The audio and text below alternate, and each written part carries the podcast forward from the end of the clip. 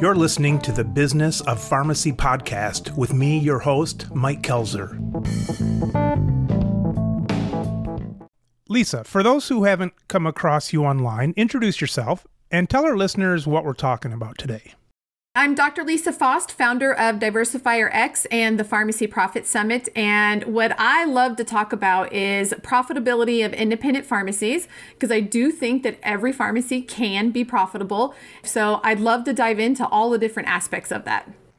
Lisa, I think pharmacists are afraid to make a profit. I think they're not used to it and they've been beaten down and almost like profit's kind of a dirty word to them, which of course it's not, but I think people feel that way. One of my favorite sayings that I that I tell pharmacy owners and I preach from my soapbox is profit is not a four-letter word because you're absolutely right. Many pharmacy owners feel icky making a profit or even talking about making a profit, that you somehow must be doing something wrong if you're making a profit. Now, certainly, just like in anything in life, there's a right way and a wrong way to do things, but I firmly believe that there are so much more opportunities right now in pharmacy than ever before to go out, make a profit, and really take care of your patients all at the same time. They're certainly not mutually exclusive. I actually think they're very much mutually inclusive. You should be doing both. But yes, you must make a profit in your pharmacy. If you're going to stick around for years to come and maybe even create a generational pharmacy that's going to pass on to your kids and your grandkids, you have to make a profit in order to stay afloat, stay in business so that you can be there to serve your community. Generational. That's sad for me. I got a number of kids, and I don't think any of them have really latched onto pharmacy, but I tell them, I say, if you want to go into pharmacy because of the science, go into it. But don't go into it depending on this business and this building to be here. And that's sad for me. Not real sad because I don't know if any of them would, anyways, but it's just sad that that idea is not there. It's it, that it's not even an option. I know. Right. I, I, get I get the tingles too because when I first opened my first pharmacy, I had envisioned it being around for hundreds of years. Like I, I don't think any of us open a pharmacy to like say, hey, I want to quit in five years. And so it, it is kind of sad because that, that those types of community pharmacies are really the staple in so many cities, in so many areas. I know so many of us think of the hop and urban areas with all the chain pharmacies, but yeah. frankly, there's far more tiny little towns out there with pharmacies that have been around for a hundred plus years. And that doesn't happen unless they actually can thrive. Like, you know, everybody has to make a living. We all have to put food on the table. And so I'm going to say it again. I think there's more ways now than ever before, but you can't do pharmacy like you've always done it. Like the old way of pharmacy is gone and we all need to mourn and say some words for that but yeah. you, you kind of have to look at it completely different going forward you know as far as pharmacies i think there's more independents than chains in the us is that right? Yeah, I I think I think I've heard that exact thing too. Because if you look at some of the numbers from some of the chains, you know, they have four thousand, they have five thousand, they have eight thousand. You know, they have these really hmm. big numbers. But if you total up all of the independents, it's actually a bigger number than all of those major chains combined. And so it's we really are the backbone of healthcare. And I think that that's really where I see the opportunity is that, you know, a lot of people talk about pharmacies as health destination places. Well, most of us aren't offering those services. I mean, let's be honest, most of us aren't that healthcare destination. We are a dispensing destination. And that is really what limits a lot of us in our profitability in our pharmacies. On your LinkedIn, you may not even know this, but one of the people that you follow on there is Mark Cuban. And I've been watching a lot of uh, Shark Tank for some reason. You know how you get into those habits? Like for a while, I was watching Pawn.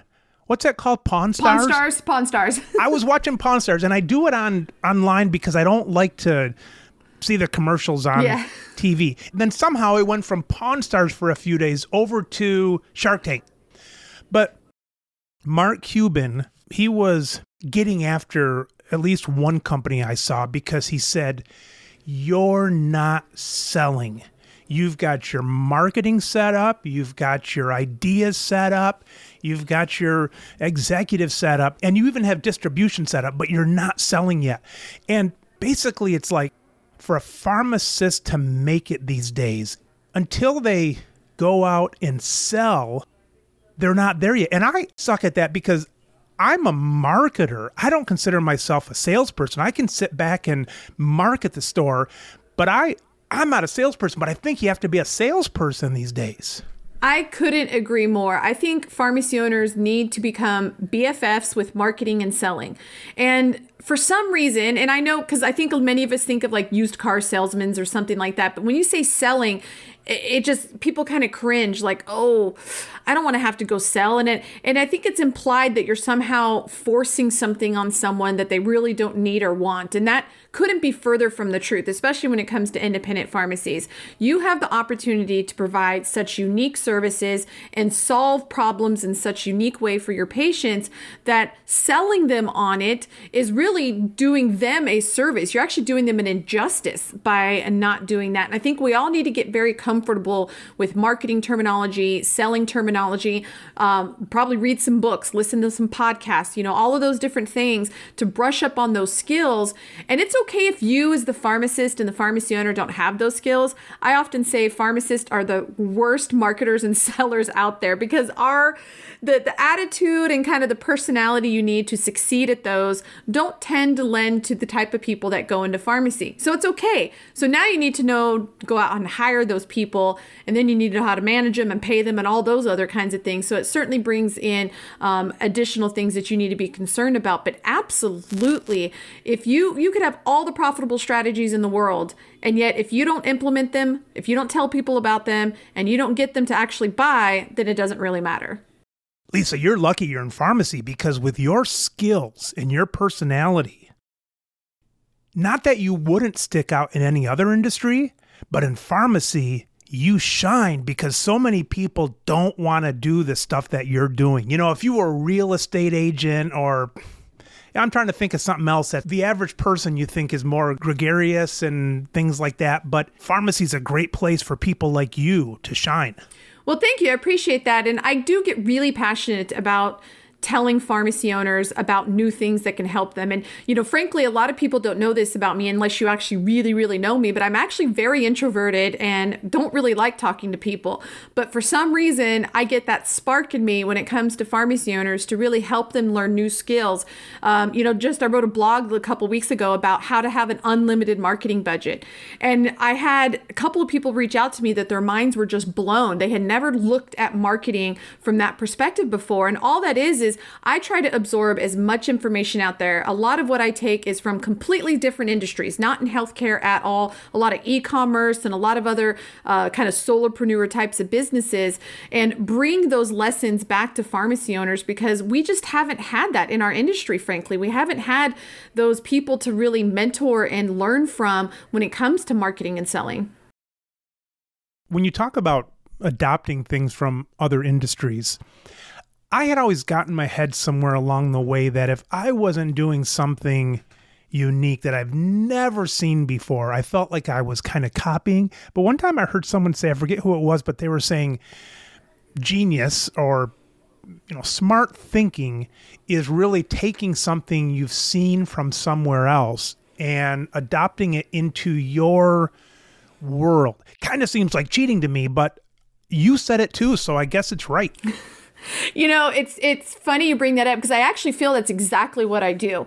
I watch a lot of other super successful people that are in completely different industries, and I try to bring those exact strategies and those exact lessons to pharmacy owners. But honestly there's nothing new under the sun i mean gosh we've we've all done it before there's there's no special secret sauce that i do or any of these other you know executives or gurus or anything you want to call it. Really, it's it's all just recycling of information. And it's just our industry has so been thought as pharmacist first, like I'm a pharmacist first and business owner second, that a lot of these business strategies haven't really been adopted in the industry. How old are you, Lisa? I am 42, almost 43. All right. So I stopped reading a lot of business books when I got to 40 because I figure that as an American male, I'm going to die when I'm 80, probably a few years before that, but I'm an optimistic guy, I guess, with my life.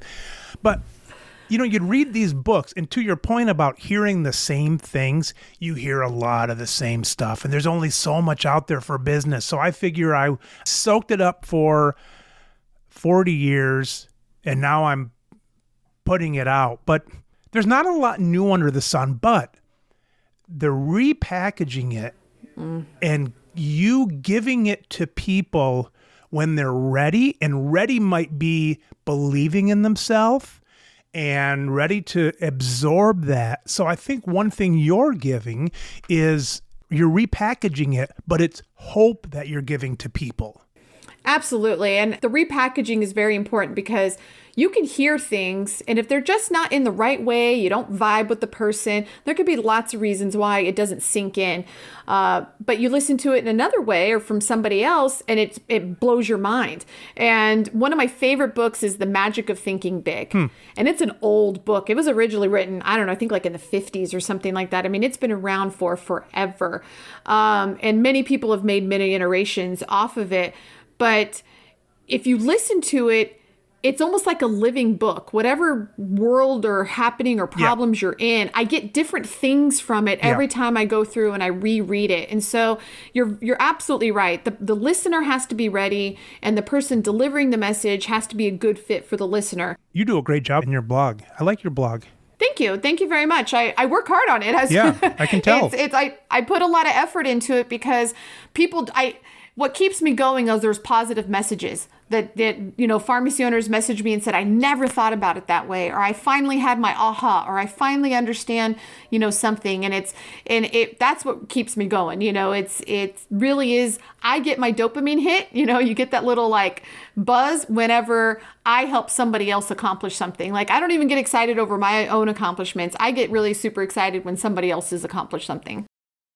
Lisa I know that all your clients are perfect, but let's imagine that one of them wasn't. What kind of personality would really grate on you? Yeah, so the thing that gets under my skin about pharmacy owners is we love to complain. Like we love to wallow and put on our coat of complaining about all the things that we cannot change. And that's fine. You need you need to have those sessions every once in a while. But, you know, then it's time to pull your big girl panties up and then go do something about something you can control. And so for me, the people that aren't willing to go take control of the things they can control so then you can overcome the things that you can't control, those are the ones that I just kind of like, well, I there's not really I can do because if you're not willing to go focus on the revenue streams that you can get a hold of because you just want to complain about DIR fees or complain about the recent audit or something like that. Um, you've you've got to learn to get past the things that you can't control and focus on the things that you can control. You know, one of my pharmacies, I just had a big Optum audit, and it was a terrible, terrible audit. Made no sense. Luckily, uh, we were able to get it remedied, but it went from $62,000 that we were fighting for about three months to all of a sudden we got an email to the right person and it got knocked down to $400 in, you know, an hour. And you know, I, I could have looked at that very negatively, but I kept like, I know we're right and we're going to keep going. So I'm just going to keep emailing new people. And that was like a, a small little thing, but it really becomes a global problem with pharmacy owners is we love to complain about all the bad things because good Lord knows there are plenty of bad things happening in our industry. Um, but there's also a lot of good. And I think we need to get better at focusing on the good and moving towards that. When I was growing up, it always just seemed normal for me to talk about other people, like behind their back, and just say nasty things about people. And it didn't go along with my faith or being a nice person, but I just said, that's what you do. You talk about people nastily behind their back. Everybody does that. And it wasn't till like four years ago when finally life hit me and I realized wait a minute, that's not normal. I mean, I shouldn't be doing that. And it changed me. It changed me to being more honest and truthful and not having a need for some of that and taking life by the horns and all that kind of stuff. But it was a whole paradigm shift. And it wasn't just like stopping, it was like a big paradigm shift. And we pharmacists, and I take pleasure in that here because if I have an hour show, I can bitch for 30 minutes and have some answers for 30 minutes. So I get to do that. That's my right. But I'm guilty. I mean, I, I sit there and bitch all day at the pharmacy. And I suppose, if nothing else, at least know you should be wearing two hats. Know that you should wear a bitch hat and a let's be positive and make some action, but a lot of people they don't know where that hat is anymore unfortunately. Yeah, I really didn't gain that kind of awareness until I went through some deep leadership training. Uh, cannot recommend Kelly Babcock and Terry Norvell anymore. I'm probably one of their biggest fans. But going through their leadership training and really understanding that almost that neuroscience of, of kind of how you think, I had some big aha moments there. And I've become a much more positive person in that in, in that sense where you said, like, you know, you put on your hats and it's okay to have those grumbling sessions. We all need to vent, you all need to get rid of that that energy, but you've got to follow that up with action towards creating a better life, creating a better pharmacy, creating a better staff. Uh, you know, at the beginning, I was telling you that I was having an issue with one of my picks at one of my pharmacies, and I could grumble about that, and I did for a few minutes, got a little angry, but I've already sent out messages. I've already posted on, you know, some job boards. I've already done some other things that is working towards a positive resolution in that. And I probably would not have pivoted so quickly, you know, 10 years ago. It, it would have it would have ruined my day. It would have really brought me down. When you signed up for that leadership, did you know what your downfalls were? Did you know your negative things or did you go in and say, "Oh, I didn't realize I was negative and here's what I can do with it." Like I know that I'm crazy sometimes and I'm negative and I'm mean and and I'm lazy and all the things I can do. It's like yeah, I'll sign up so I can learn the difference. But did you know going in that that was a downfall of you like a negative slant? I certainly didn't have the same awareness. I might have had some assumptions about some things because I'm a pretty straightforward person, probably a little too aggressive sometimes. Um, so I knew I certainly had some rough edges, you might say. Uh, but I didn't have this awareness, that inner saboteur and that inner negativity that we all just battle with. I really truly didn't realize where some of that came from. And even my drive you know i have a huge work drive. Like i love to achieve. People always say i can't believe how much you can get done. You know i, I run diversify. I do a bunch of consulting. I'm a mom of four and i, I do all this stuff and it, i you know some people tell me i make it look easy even though i, I know i bust my butt. Um, but it also that comes from my also insecurity the, the insecurity that I have of are people going to like me? Are they going to appreciate me? And so I compensate that by overworking. And, you know, so the leadership training in this particular leadership training was a really kind of neuroscience type of way. And I really just resonated with that because when I've, I've done some other things where they talk about meditation and that kind of stuff. And I just, I just never grabbed onto that. I just never, never did. I wanted to, but I just never did. And so this really kind of science based leadership development, I just man, I just it just spoke to me. And so I really did have some breakthroughs kind of there that not only helped me in the position I was there at the time, but has changed me now and I think has made me a better business owner now than I could have ever been without that. Have you solved for your outside validation and uh, what's the word I'm looking for? The uh, overachiever? Yeah, no. I'd, I'd like to say I'm so mature and I've evolved and all that kind of stuff, but no, mm-mm. that's that's where I get my, like I said, my dopamine. Like I I just understand that about that's myself now, which just helps me just to be aware. I think, but yeah, I'm, I'm 42 years old. I'm not changing. You're not going to change now. Well, and it keeps you right on the line between I don't know, outside approval and your own approval and so on. It's right that kind of cool line, the yin yang of how you operate. Yeah, because I could put out good material and not try very hard, but then I wouldn't. I would know that I didn't try very hard, you know. So you're absolutely right. It's that internal approval, external approval. Um, there's there's definitely both levers in there for sure. That's funny about us. How like you'll paint a room and you'll know there's a thing behind the desk. You know, no one's going to see it, but you just don't feel complete about it though. And there's a lot of things like that. You've got a, the saying of good enough or you don't have to be perfect kind of thing, but it's hard to do sometimes. You just don't feel right. Yeah. Uh, one lesson that I have learned. So I am a, reco- I am a recovering perfectionist. When I was eight years old, I had stress ulcers because I was worried about being perfect at eight. Mm. Like it's in me, it's just in my DNA.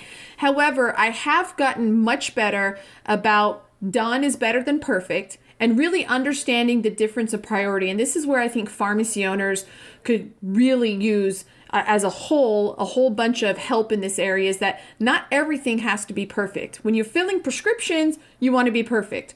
When you're doing marketing, you don't need to be perfect. Like it really is okay for trial and error. And that's when we talked about hats earlier. When you have your pharmacist bench hat on, you strive for perfection. All of that learning from school and everything and errors and all of that comes into play and, and, you should be striving for perfection. However when you take your pharmacist hat off and you put on your pharmacy owner hat you cannot bring that bias and that thinking into pharmacy ownership because you will never grow. In business you grow by doing. And when you do sometimes you fail and sometimes you succeed. And if you're so afraid of failing that you never do then your business never grows, you become stagnant, and eventually you'll fade away. You'll either fade away slowly and sell your pharmacy and you know maybe go to work for somewhere else or you'll fade away in a glory of flames and you know have a ton of debt you know in front of you. And so you really do have to learn sometimes that done is better than perfect and you have to understand how to differentiate those things. Because if i obsessed over every blog or every email that i send out for a level of perfection that is really in my DNA, I would never send one out. I would always yeah. find a better word. I would always find a punctuation or something like that that is wrong. And so we really do need to just separate out those tasks. We cannot perform at that super high level in every area of our of our uh, being and we have to have some grace for ourselves i think that's something that has come with age is forgiving myself on the littler things you know perfect actually example. So a couple weeks ago, I sent out an email. It was actually on my how to have an unlimited marketing budget, and I had budget misspelled. I had swapped the D and G. I, I never noticed. Somebody emailed me and was like, "Hey, you know," in circle because I think the week before I had talked about being a perfectionist, and so they they kind of, I said, you know, I'm much better at that. Had it been five years ago, or or longer, that would have ruined my day. I mean, ruined my day. I would have been upset. I would not have been able to do anything else. I probably would have been a terrible mom when my kids came home, a terrible wife to my husband. It literally would have ruined my day and I would have ruminated about it of all the other things that I probably did wrong too. And yeah. instead, where at least where I'm at now is I laughed about it. And we had some little banter going back and forth in our emails and I forgot about it and, and, and, I got over it and life went on. And I know that's something small and silly, a, a typo in an email, but it really is a, a, symptom of the larger disease of perfectionism that I think exists in pharmacy owners. And that perfectionism holds us back from trying new things, hold us back from profitable revenue streams. So many pharmacy owners have missed out on COVID testing and COVID vaccines and, and a lot of revenue generated around COVID because they were afraid of not reporting something right or not doing something yeah. right. And so they just let that money walk on by and I just I feel very sad that that's what holds a lot of a lot of pharmacy owners back. The best thing for procrastination that ever came along was Christmas. Because okay, I love women. I'm married to one. I've got five daughters and a female black lab. I love women.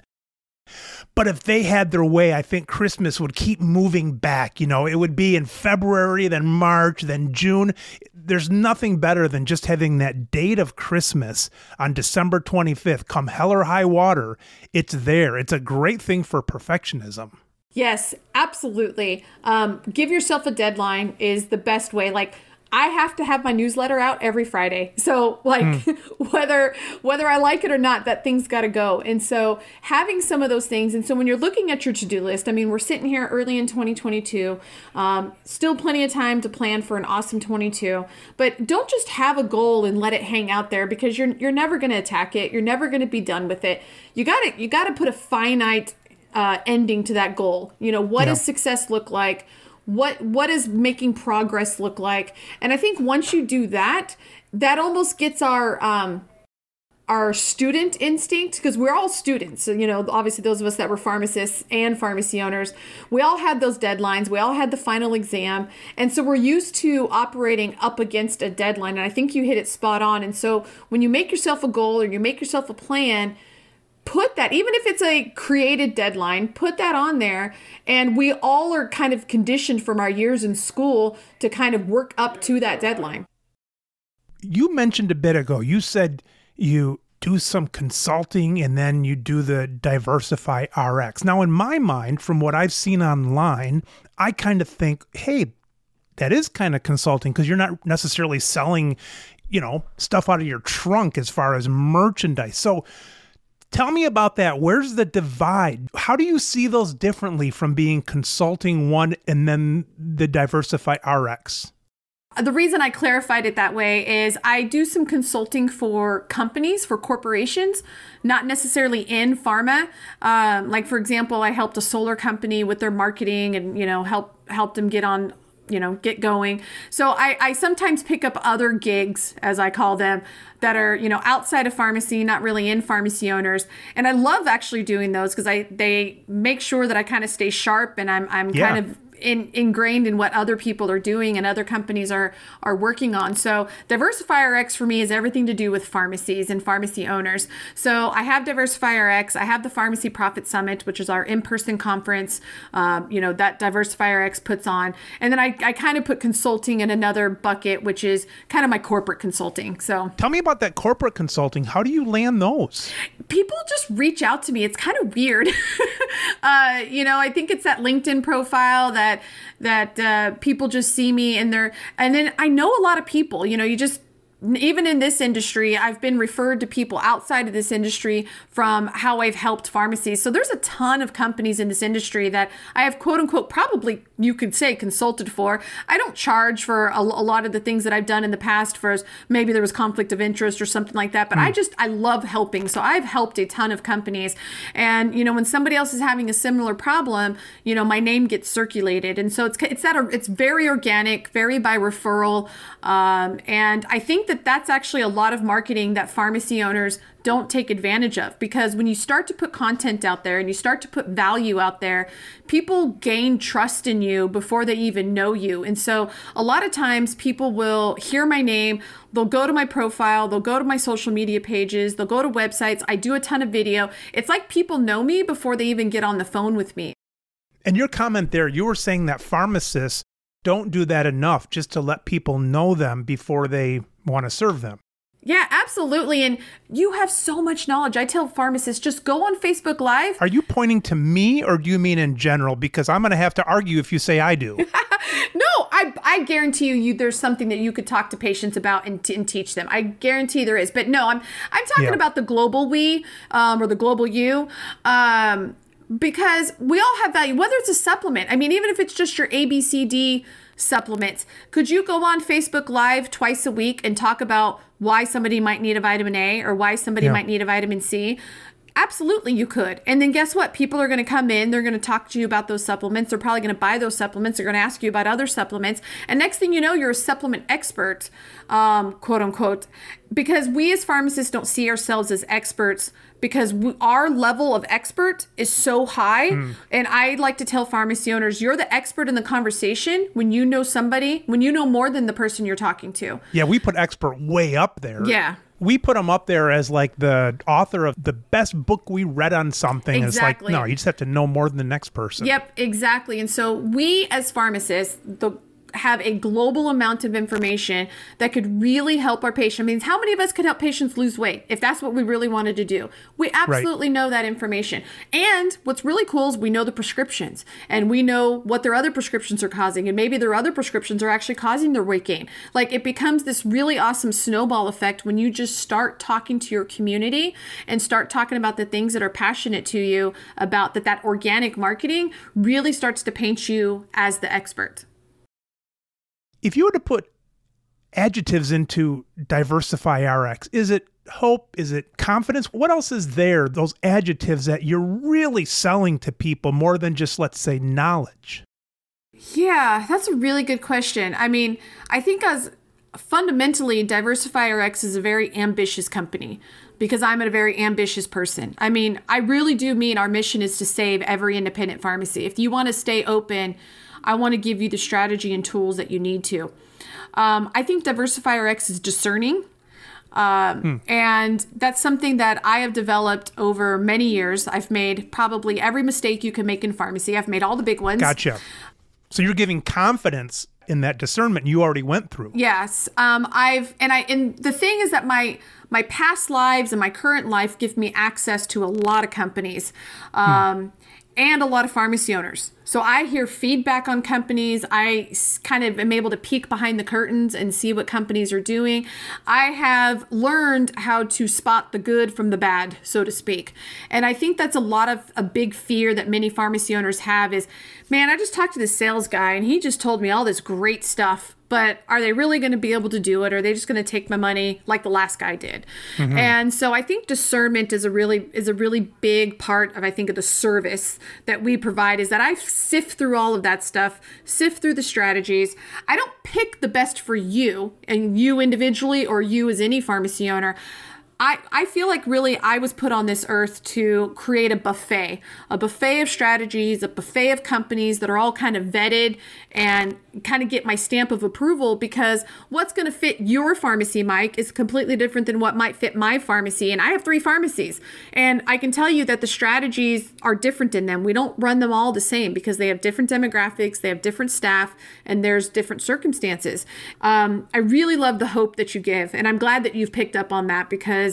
Uh, that that means a lot to me just just personally that I'm able to give those pharmacy owners hope.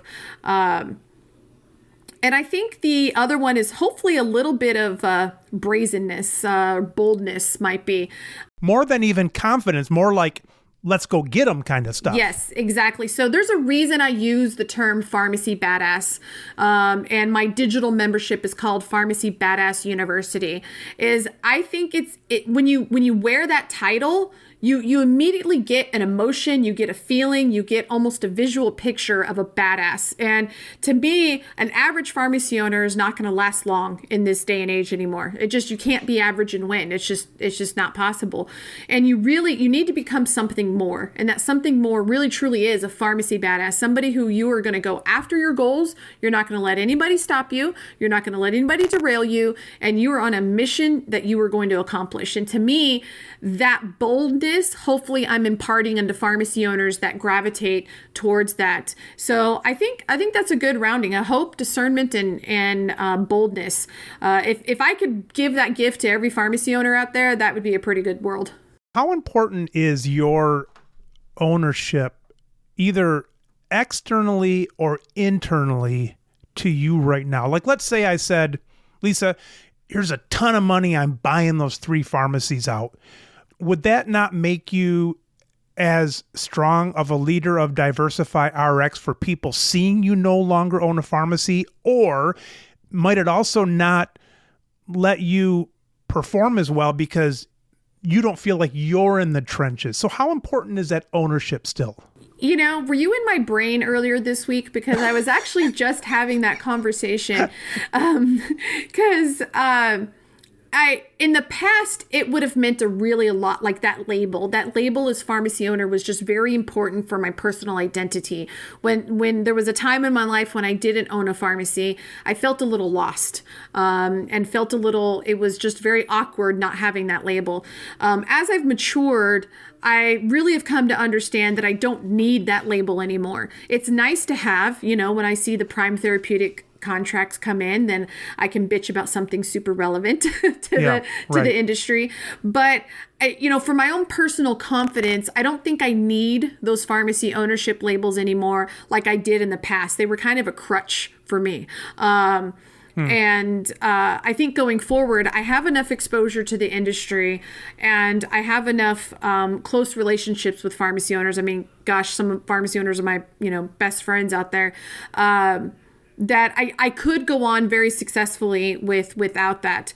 Um, how people might look at that, the fact that I've owned pharmacies for so long and in and mm-hmm. out, I, I, don't think I really need it for credibility. It's certainly, you know, when I'm talking to them, it gives me relevance because I can complain about that contract that just came out. But frankly, I it's not absolutely necessary. So if you would ask me that question a year ago, I would have answered completely differently. But I think I'm getting to the point where I'm I can shed that label and still feel really good about myself and still feel really confident. But it's that hasn't always been the case. I find at this stage in my life, and let's say I'm anywhere from a year to eight years away from selling, at this stage in my life, you'd be as valuable if you said, I sold three pharmacies one five years ago here's what i learned one two years ago here's what i learned and i sold one six months ago here's what i learned. I mean because now i'm not looking for an owner anymore. I'm looking for a, a seller and what does that mean and what is life and that kind of stuff. So as i said before i've done just about everything wrong you can do in pharmacy and i've done just about everything right you know? Mm-hmm. i've gotten in trouble with the board of pharmacy and i've also made millions of dollars you know? Like it's the the both both extremes I've I've done it all. And I now actually own that past. You know it used to be very shameful of of the things I did wrong because again we're perfectionists mm-hmm. and we don't like doing things wrong much less doing bad things on a big scale.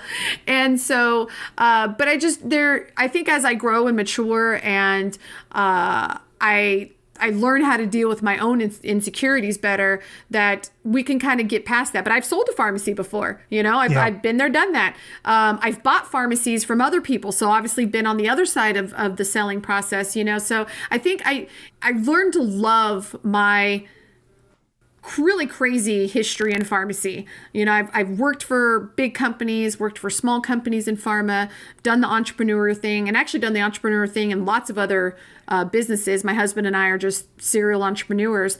And all of that just creates experience. And yeah. I love bringing that experience to pharmacy owners. So I almost look at it as an advantage now. Like when I have an experience, like my last pharmacy in Texas was a horrible experience. I, I definitely have some PTSD after it. The Board of Pharmacy did some things wrong and all kinds of stuff. I now can use that experience to help another pharmacy owner. And so that's the way I look at it now. I don't look at it as good or bad, black and white like I did before. And I that that's that's the big change that has happened in the past few years. Do you ever get anxiety?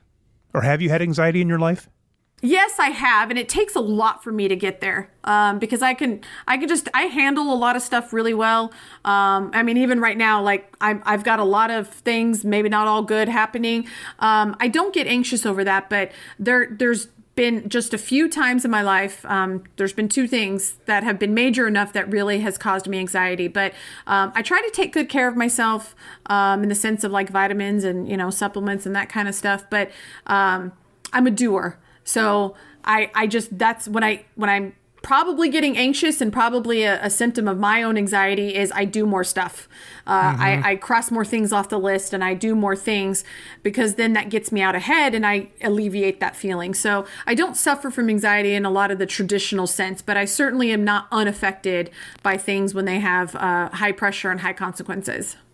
When I was a kid, I always thought of mental illness as like you'd have to be like certifiably crazy. And as you get older, you put enough stress on someone sometime and you know they can pop at a seam whether it's depression or anxiety and but here's the thing that you've got going lisa. You could put you up against somebody else and your anxiety and depression would come from not having something to do you know where someone else would be the opposite of that yeah, absolutely. I think it's really important. You know, that's the double-edged sword of social media is, you know, I get to compare my best day with somebody's worst day, or yeah. I get to compare somebody's best day to my worst day. And we we're all making these comparisons, whether we are consciously aware of it or not. And there's so many people that I follow, both in and out of pharmacy, and they have great successful wins. And and you and I'm happy for them and I and I love them and they're near and dear to me. But then I also think, oh, I'm I'm hardly doing anything. I'm just over here building my website and I haven't launched and I haven't made any sales and you know you start to get down on yourself and and you all of us are at risk for that. We're human. We we we naturally like to I think compare ourselves to others sure. and um it's it's a tough it's a tough thing because yeah, when you're looking at somebody's awesomeness, something that they just achieved, that's probably their their highlight of their day, highlight of their year, yeah. highlight of their decade. And yet you don't know what they went through to get there. You don't know how many nights they cried themselves to sleep or how many times they went bankrupt or you know, you don't know all of the pain. And so that's what where social media gets a little funky is that you don't see the behind the scenes. No. And yet for our own life we do. And so you're always comparing, oh, they, they did that so easy. They didn't have to do any of that. And here, here I am working. And so that's where that comparison, I think pharmacy owners definitely fall into that too. When they look at somebody's success, For oh, sure. they opened another store, they bought another store. Um, life just comes easy to them. And they compare it against, uh, I can't even keep a, a, a pharmacist on staff, you know, and you're comparing the best to the worst. And it takes a toll.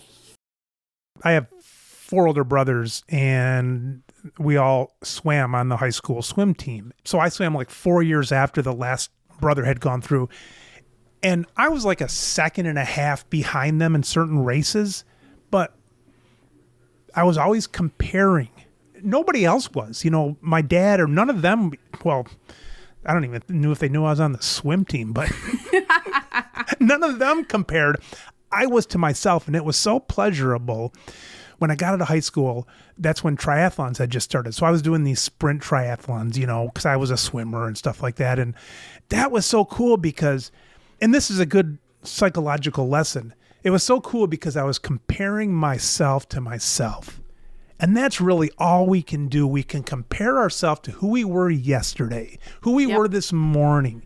Yeah, and that social media doesn't help. Yeah. You only can compare yourself to yourself. That's why I'm such a big fan of just that continuous improvement, that whole methodology of just look for 1% improvement. Just improve something somewhere by a tiny little percentage. And you do that every day. And at the end of the year, you're going to be in a whole brand new place that you couldn't have even anticipated it being in because as long as you just focus on improving something like just always be continuous improving. And I, I love that lesson. And um, that's what that's what I've chosen to really grab onto is just to be better than yesterday. And I'm a big KPI nerd. Uh, if, any, if any of you listening follow me I love KPIs I love pharmacy benchmarks. And there are some benchmarks where there is an industry benchmark and you want to compare yourself to that benchmark because it's going to help you run your business better. But so many of the other KPIs, there isn't a benchmark and you really shouldn't use one. You really should be using your own. Mm-hmm. It- The whole concept is just to improve where you're at and not about comparing yourself to others. And so a lot of times people say, well, what should I be? You should just be better than you were last month. That's what you should be. we talked about this about pharmacists being too much perfectionists. Are there other little intricacies of someone's personality that you see? And I don't I don't mean just to focus on the negative, but I kind of like focusing on the negative. I can then see where the problems are, you know, Yep, because we can absolutely. always sit and pat ourselves in the back. But what other intricacies do you see from pharmacists, maybe in their personality or maybe on a team or maybe something during their day or week that they're not progressing or maybe not latching onto your diversification of profit. Already we talked about perfectionists. Is there anything else that it's like get over this hump? What are those little humps? Yeah, I think control, control Ah. freaks, not wanting to delegate. Um, I don't know how many times I've talked to a pharmacy owner about their books, about financials. Oh no, I don't have a bookkeeper. I like to do my financials. Great. When's your last financial? Oh, it's been six months. I'm six months behind. Yeah, it's like, well, then it's really not helping you. Yeah. Um, but that that ability to delegate and give control over to somebody else. Um, that is really, really hard for a lot of pharmacists and really does hold them back because you cannot do everything. You cannot be the one in charge of every single thing and be able to be sane. I Right, mean, let's exactly. just face it. I think giving over that hump and delegating and outsourcing, uh, you know, one of the th- topics that I covered at last year's Pharmacy Profit Summit was hiring a VA, hiring a virtual assistant. So I brought in an expert virtual assistant person and really walked through with pharmacy owners on like hiring a VA and outsourcing some of that. Some of those people at the summit grabbed onto that, and actually, some of them have hired two or three VAs now and doing a whole bunch of stuff because they learned once you almost like once you do it once, getting rid of that control and getting that stuff off your plate actually becomes a little addicting because it's it, it's like you're cloning yourself because you're turning in all these other people and doing all this work that normally you would have had to done. And Yeah. so, I think delegating is a really important lesson for pharmacy owners to to learn.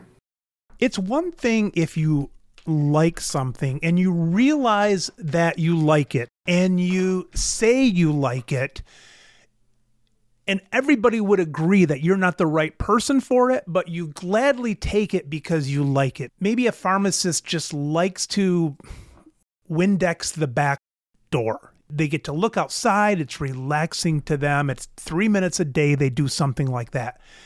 But admit it. Say, you know, I could have anybody do this. I'm not doing it for control. It's just something that's kind of relaxing to me. It's like instead of a smoke break, you get to have a Windex break, you know? But admit it at least and don't do it like you're a martyr for it because someone else should be doing that. Yeah, absolutely. I, that's where I've really started to learn your zone of genius. You know, things you're really good at and things you enjoy. By golly, go do them like and even for me in my pharmacy in my very first pharmacy that i owned i did the bookkeeping for years and i didn't do it because i was being cheap or i didn't want to hire yeah. somebody i'm a nerd and i love numbers i yeah. loved digging into them but there actually became a time where it was like okay even though i love it and even though i'm good at this there's other things that only I can be doing. So I've, I've got to free myself up some time. And so whenever you outsource something, all you're doing is buying back your time. And then there's things that you're good at that you don't like you know? And then there's things that you're not good at and you don't like you know? And it's like those are the first things to get rid of. I have a lot of stuff in that category. Most of us do. And most of us do. And if you actually write it down and there's like some exercises you can do. Like i said we went through this at the pharmacy profit summit and everybody had a long list. And i guarantee you mike you're not alone. Everybody's longest list was things that i don't like to do and i'm not really good at it I saw your Superman thing. Was that Fiverr? No, that's actually uh, Viddyoze. It's a program called Viddyoze. You did that yourself? Uh huh. Yeah. By your logo on there. Uh huh. For those listening, Fiverr is a online source. Freelance, like a freelance yeah, site. freelance can do some of that stuff. And it started like at $5 and they do stuff like that. But I was talking about a little video. And so you just add your logo to that. I have to look into that. Yeah, Viddyoze. So it's V I D D Y O Z E Viddyoze. That's too much for this old guy to remember. I know, I know. I'll, I'll email it to you. Uh, but no, it's a great little program that me and my husband have had for forever. But they have these little video snippets, and you just put your logo in there, and you you you can do some things, and comes out really awesome. But yeah, our pharmacy badass university promo video is what it was. You mentioned VAs, virtual assistants. What do these pharmacies, what have they had luck with with the person that hired three of these? Yeah, so um, sometimes it's emails, just email management uh, going through there. That's that's a lot of it. Uh, travel is another is another big one. Um, a lot of them actually outsource some of the HR duties, so like creating schedules and uh, things like that. A lot a lot of paperwork. So uh, when like they hire a new employee, it's like okay, well this employee, and they, you create a system. You do it once. Here's what a new employee, all the paperwork that needs to do. So instead of me interacting with the new employee saying fill out all this paperwork and then me having to track that i just tell the va I've hired a new person and they know now exactly to go and get all the paperwork and do all of that. So it's a lot of generally admin type of stuff, um, obviously, because um, you got to be able to do it remote and whatnot. But it, once your brain starts going down that path, you start thinking of all the other things like, huh, I wonder if I can have them do this. And then and then like so like when I plan events, so I have a VA in my in my company, and when I plan events, like we're doing drinks, desserts, and drugs coming up in in February next month, and I have a VA do a lot of that event planning. They contact you know, because they're in different cities each time. So I have them contact, I have them look up venues. And, you know, so it, once your brain starts going, you actually start realizing how much of your day you spend doing tasks that really, frankly, someone else can do. Kind of reminds me of like as a kid when I would get a new wallet when I was like seven. You got this wallet and you don't have anything to put in it, so you walk around and you put in some playing cards and some pictures of people in the Sears catalog, you know, make it look like that's part of your family and stuff. You you've got a spot finally, and now your mind opens up and does some of that stuff. Yeah, so the first time when, the, when I first hired a VA, I didn't know what the heck I was going to have him do. I, I thought I had an idea and I was like, okay, here's here's these two tasks but man the floodgates started opening and so now now he has a continuous task uh, you know there's there's probably 10 to 15 long that's always there that I am just constantly handing off to him. And what's the really great thing is, is just like any relationship, as you start to work together more, you start to, you know, figure each other out. So, um, it's, it's been amazing. Someone calls you up like I don't even know the shows anymore, like 2020 or 60 minutes. Let's say 60 minutes. You remember that 60 I minutes, do. right? Uh-huh. You're you're old enough. I'm old enough. I'm old enough to remember Barbara Walters even. they call you up and you're so successful and they want to do a show on you, okay? They're going to follow you around like a day in the life of Lisa or a, or a week in the life And let's say you really want to show off. You want to show the world that you've got it all in order, you know, and, and you're in charge of this kind of stuff what kind of things would they follow you on? Would they be going down to this uh, drinks and drugs? And would they be with you in the morning as you're plowing through stuff? Would they be with you when you're on stage talking to people? What are the cool things that you would like the 60 minute audience to like look at you and say, that's cool? Yeah, that's a really good question because most of my day to day is really boring and I sit and talk on the phone and answer emails all day. But we do do some really fun stuff. I think the in person events certainly are dynamic. Um, the Drinks, Desserts, and Drugs is, is a profitable networking event. Um, I have one at each of the major trade shows. We just kind of find a place to, uh, you know, have an event at night and it's we offer drinks, we offer desserts, and we talk about drugs and profits and all kinds of fun stuff. Those are really fun. Those are really dynamic. Certainly the Pharmacy Profit Summit, where it's a two day conference, a very workshoppy kind of event where you're not just going there and just listening to a boring speaker up on a podium. Um, you're actually doing some of the work and, and kind of getting down in the weeds. Those are fun. That's live? Yeah, that's live live and in Dallas. We have it in Dallas. And uh, that is certainly fun because I think that's where we get lots of just organic, really like humbling and opening conversations when you have those intimate in-person conversations that you get to feel the energy of the room. Uh, but frankly most of the time it's um, i spend a lot of time on the phone whether talking with the company. I do get to talk to a lot of really cool companies. I i'm often sometimes the first person that they're showing a demo to. Like hey i've been working on this thing for six months. I'm finally ready to show it to somebody. I want to show it to you first and get your feedback. So i i get a lot of like first look uh, stuff from some companies out there. So um, that's really cool and interesting. Maybe just just pharma nerds, but I think so. And then I I love talking to pharmacy owners in that sense of helping them solve a problem. When somebody calls up and says, "Hey, I need to hire a staff, but they want 20 bucks an hour and my regular tech is only making 15. What do I do? like solving that for them is is always really super fun. But um, that's a really good question because when you're kind of an information specialist, I don't have any sexy products to sell uh, for sure. But uh, um, that that's a really cool question because uh, it's it's the day in and out, and I think what you have to learn as an as an entrepreneur, doesn't matter what business you're learning, is you have to fall in love with the process. Yeah. And I can get excited and I can smile and I can get glowy talking about my day because I really truly am in love with the process. Probably not many people on the outside would find it very glamorous, but I have definitely fallen in love with the process and the day in and day out work that's required in order to produce the results. Granted, love love the results, I'm very results oriented, but I've also learned to love the process. What does life look like for you that week, for example? What does that look like in 20 years when you're what, 62? Yeah. Are you ever hanging this up? Are you ever like, I'm working till I'm in the grave because I enjoy it so much? Are you going part time? What's that look like in 20 years?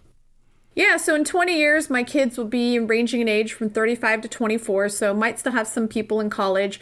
But I think for me, I will always be doing something to help pharmacy owners. Now, I think the big difference is I do believe in financial independence of, you know, having the ability to walk away and not have to work. Mm-hmm. Um, but I truly do enjoy my work so much that, I mean, the whole reason that DiversifyRx started is when I was looking at leaving my company that I was with for many years. I was looking at jobs outside of pharma, and the only anxiety I had about that was oh my gosh, I'm not going to be able to help pharmacy owners. Mm. And so I really started DiversifyRx as kind of this side gig therapy um, that I would still be connected to pharmacy owners in some way. And so um, being there, and I when I sold my pharmacy, I kind of semi-retired. I could have, I mean, financially I was retired, but again, I was drawn back into helping pharmacy owners. And so I think in the future, 20 years, 30 years from now, I still see myself, I, I see myself like Bruce Kneeland, you know, somebody yeah. who's just like, has his fingers in it, likes to keep up, likes to connect people, likes to make an impact. Um, but you're not necessarily doing it for the money. You're not doing it necessarily to put food on the table. You're really just doing it because I, I feel like that's what God put me on earth for. And so that's just like what I'm going to be doing is fulfilling that mission. Uh, but hopefully it's from that financial independence standpoint that I don't have to it might be a couple hours poking around the computer a day or something like that, and, and Yeah, being involved but not not overworked. Yeah, abs- absolutely. You want to control. You want to control your day. Yeah. And luckily, as an as an as an entrepreneur now, I mean, I own pharmacies, but I don't work in the pharmacies. Um, I do get to control my day. You know, I, I have a calendar, and I, I get to say no or yes, um, and that's pretty cool. But I think as the future goes. I will personally be looking for more flexibility, you know, as the kids grow up and maybe, you know, they're into sports, uh, some of them now. And I got some young ones that who knows what they're going to be into as they grow older. But I want to be able to be there for them and have the financial independence that, you know, if they're playing in college that I can travel with them or, you know, whatever that looks like. I got one who wants to be in the Olympics one day. So, you know, of course I would want to go there and do that. So um, I think it's, I think for me, it's about flexibility. Speaking of flexibility, when are you going to get rid of those damn pharmacies? And I know you don't staff them yourself, but compared to the flexibility with DiversifyRx, that seems like a ball and chain. Um, they sometimes are. Um, let me t- let me tell you, I've I've considered this one in Texas. It's it's definitely been the problem child, um, and I might. I like I said, I, I no longer feel like I have to have that label of pharmacy ownership anymore. So um, if one if the partners like I own all of these pharmacies with different with different ownership groups, and so if one of them said, "Hey, we'd like to buy you out," or "We want to sell," I wouldn't probably be opposed to that um, because it's moving on to the next life and. I practice what I preach. So as I tell pharmacy owners to diversify, I diversify myself. So we we invest in movies, we invest in other businesses, we you know want to diversify into real estate. You know, there's lots of other things that we want to do as as a, as a couple and as a you know looking into our future. That it's like okay, that time's over with. We get our money back, um, hopefully plus some. You know, and and then you move on to the next thing. And so we're always looking at kind of like those next opportunities of of what to go. And to me, that's that serial entrepreneurship that's that's luckily my husband has it too otherwise it might cause some problems but uh, we're both looking for kind of that next thing to conquer. And so um, i no longer feel so yeah if my partners called me up tomorrow if somebody listens to this and said hey lisa we heard that you might you know take for a buyout i was like yeah let's let's talk about that. I, I wouldn't necessarily be opposed but um, they, they definitely take up some time that's for sure. I've always said I would never want a partner, and maybe that's when I'm like really involved because I wouldn't want to bump heads. But maybe in your case, that's where some partners, you know, help when you're not right there, and it takes a little bit of that stress off, I guess. Yeah, it's ha- having partners in any business is tough, and and having partners, it's not the ideal situation. I mean, even me, I've I've had to learn how to deal with um, partners because I'm a I'm a pretty aggressive person. I'm, I'm an alpha dog. I like to run things the way that I think that they should be ran. And certainly in a partnership, you you know you can't do that. And so there's there's definitely some different choices that if I had 100% control on my pharmacies, we would be doing things differently. Uh, but I don't necessarily always have that have that control. And so, um, but no, you're absolutely right. Um, I don't ever recommend partners to people because they mostly go bad. So, Lisa, someone's listening to this and maybe they're pulling up to their home or something like that or a pharmacy and they've got a few minutes while we're still on their mind. What does a pharmacist do now, maybe in relation to you, DiversifyRx, maybe something else? What are they going to do with those few minutes to act on maybe something they heard today? To me, as a pharmacy owner, and if you want to increase your profitability, my biggest takeaway would be profitable strategies don't just fall from the sky. You actually have to be actively searching for them and looking for them. And so, what I think is one of the best ways to do that, you know, I have a podcast. They're listening to this podcast. Obviously, they like listening. Um, I try to keep them short and sweet. We have some longer, more in depth ones, but go just start listening and to get new ideas. You have to have some source, you have to have a spring to get your ideas from. And once you have ideas, you might come up with something all on your own. You might go implement something exactly as I presented it. But you, as a pharmacy owner, are going to be stagnant and your this year is not going to be any better than last year unless you're actively looking for those strategies and those opportunities. So I would say flip that switch and instead of just waiting for profit to just magically come from somewhere, that you take that active approach and you seek out some new ideas and new strategies that then you might implement or might just give you another idea. But so to me, it'd be like go follow, go subscribe on YouTube, go subscribe to the podcast, do something, whether it's me or someone else. I'm, you know, I have no ego in this at all, but actively put something in place and it has to be a system because if you're just going to rely on memory it's not going to happen. And that's why subscribing or, or something like that um, to where you get new information into your brain on a regular basis because that's going to keep you fresh and that's going to keep you ready and able to pounce on that next opportunity that is a good fit for you. Well lisa golly great having you on the show. Nice to meet you finally I know. Thank you so much for having me. I am glad that we haven't officially met, and it's great because you do such great things. I love listening to your shows, and uh, you have such a a wide variety that it's one of those things. You got to put that information in your brain, and so I love hearing from other people. So I'm very honored that you invited me. Thank you. I got a listener. I sometimes I think it's just my dog and I are my two fans of the show. I know exactly what that feeling is like because sometimes you publish something and it's crickets and you're like, did did anybody see that? did anybody listen? And um, and then ultimately then the messages start coming in or you, you see a comment or something but um, no good work goes unnoticed even if it's not publicly it does help somebody so i, I feel you like we talked about doing one day better for yourself. And that's what I like about the podcast because people don't really know how it's doing. There's not a really good rating system as far as numbers for podcasts. And I like that because it's me competing against me and not worrying about some social media number of likes and so on.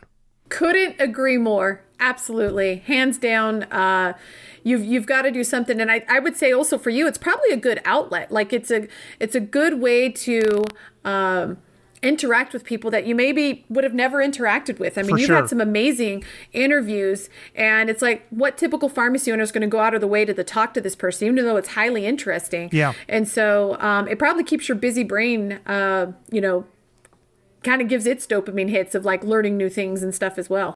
Someone might think that this would be a show where I would talk to other pharmacists, but it's like I typically would never have a independent pharmacy owner on here because I'm one of them. It's like, I don't want to talk to someone like me. I've got to talk to people as much as I would like to be in the car with them and driving up north for a couple hours. And it's like, I don't really want to do that with another pharmacist. I'm afraid I would just sit there and bitch too much with them. well, that's what that's what happens. That's what ends up happening. Well, Lisa, thanks for everything you're doing. You're doing some important work. Thank you for that. I appreciate it. Take care, Lisa. Thank you. You've been listening to the Business of Pharmacy podcast with me, your host, Mike Koelzer. Please subscribe for all future episodes.